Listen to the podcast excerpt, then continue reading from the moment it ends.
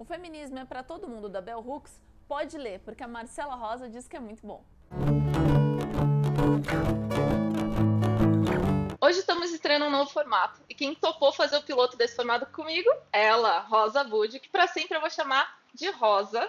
É, vocês me perdoem. A Marcela Bud e eu, a gente tem uma longa história, a gente estudou na graduação juntas e a gente já fez pilotos e colaborações muito antes de YouTube ou de podcast.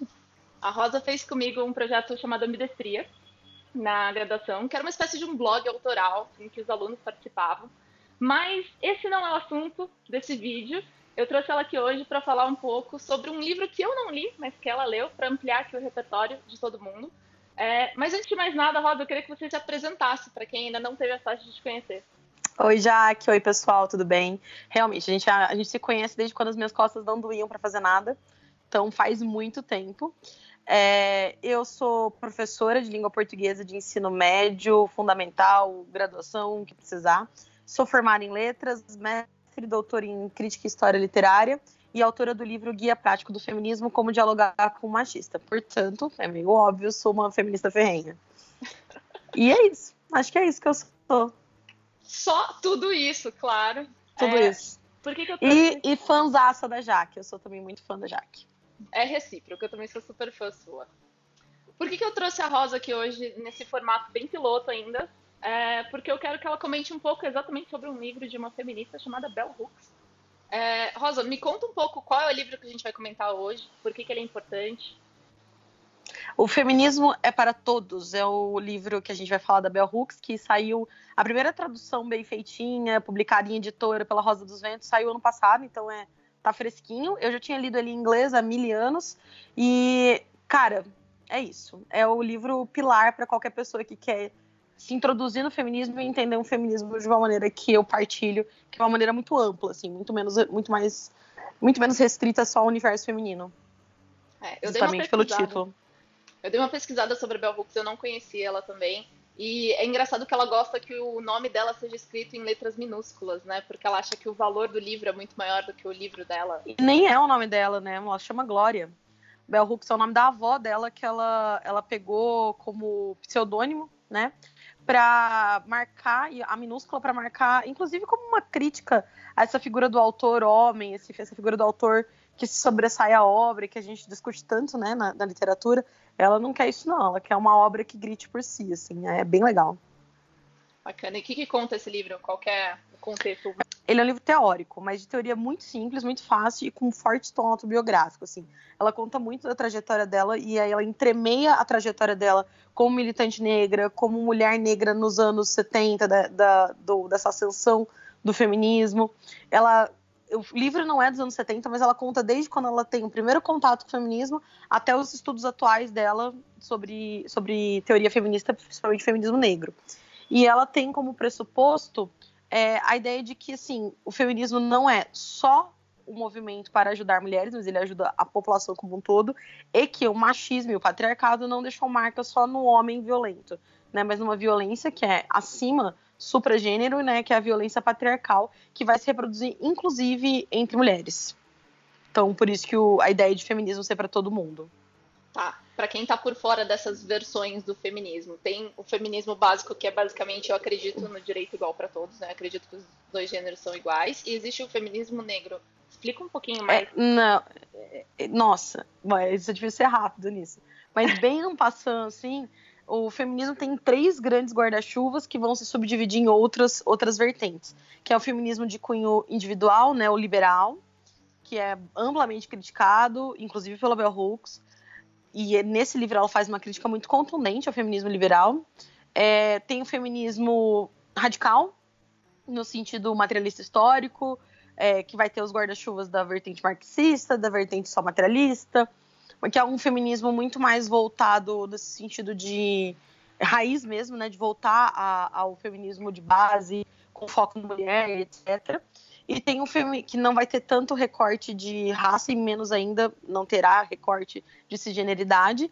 E aí a gente vai ter um feminismo que é o que eu partilho muito fortemente, que é o da Bell Hooks, que é um feminismo mais interseccional. E dentro desse feminismo interseccional, que vê a opressão de gênero como cortada em, em, em, várias formas pela opressão de raça, de classe, de, de condição de educação formal, etc. Vai ter o guarda-chuva, é o guarda-chuva, né? O interseccional. Nele vai ter o transfeminismo, o feminismo negro, o feminismo lésbico, né? Voltado mais às mulheres lésbicas, e aí vai ter essas subdivisões, assim. E quem que vai curtir ler um livro como esse? Olha, a resposta rosa de dar é qualquer pessoa com neurônios. Mas assim, como eu não posso dizer isso, não é, não é, não posso ser tão mal educada. Eu acho que quem vai curtir é principalmente quem sabe pouco de feminismo, especialmente interseccional, porque ele é bem didático, ele é bem fácil, ele não é um livro cheio de termos técnicos, jargões, nada assim. É, vai gostar muito o homem, vai gostar muito desse livro, porque ele é um livro que ele respeita muito é, a possibilidade da inserção do homem, da importância de inserir o homem nessa discussão e no lugar dele, do jeito que ele deve né, ser inserido. E eu, eu, acho que qualquer feminista que queira. Nossa, sabe quem vai gostar muito? Que é uma coisa que me tocou profundamente? São as mulheres que estão em relacionamento heterossexuais e ficam numa constante briga interna entre estar com o homem, apaixonado por um homem, e entender que esse homem sempre vai ser estruturalmente opressor e como lidar com isso, né? Eu tô para casar e ela fala sobre o amor e como o amor vai ser salvo pelo feminismo, inclusive o amor heterossexual. Então, o casamento possível dentro de, um casamento, de uma perspectiva feminista. E o mais legal de tudo pra gente, é, eu não ia falar pra gente, mas para mim que sou professora, que é o que é uma educação feminista. Como educar de maneira feminista as crianças.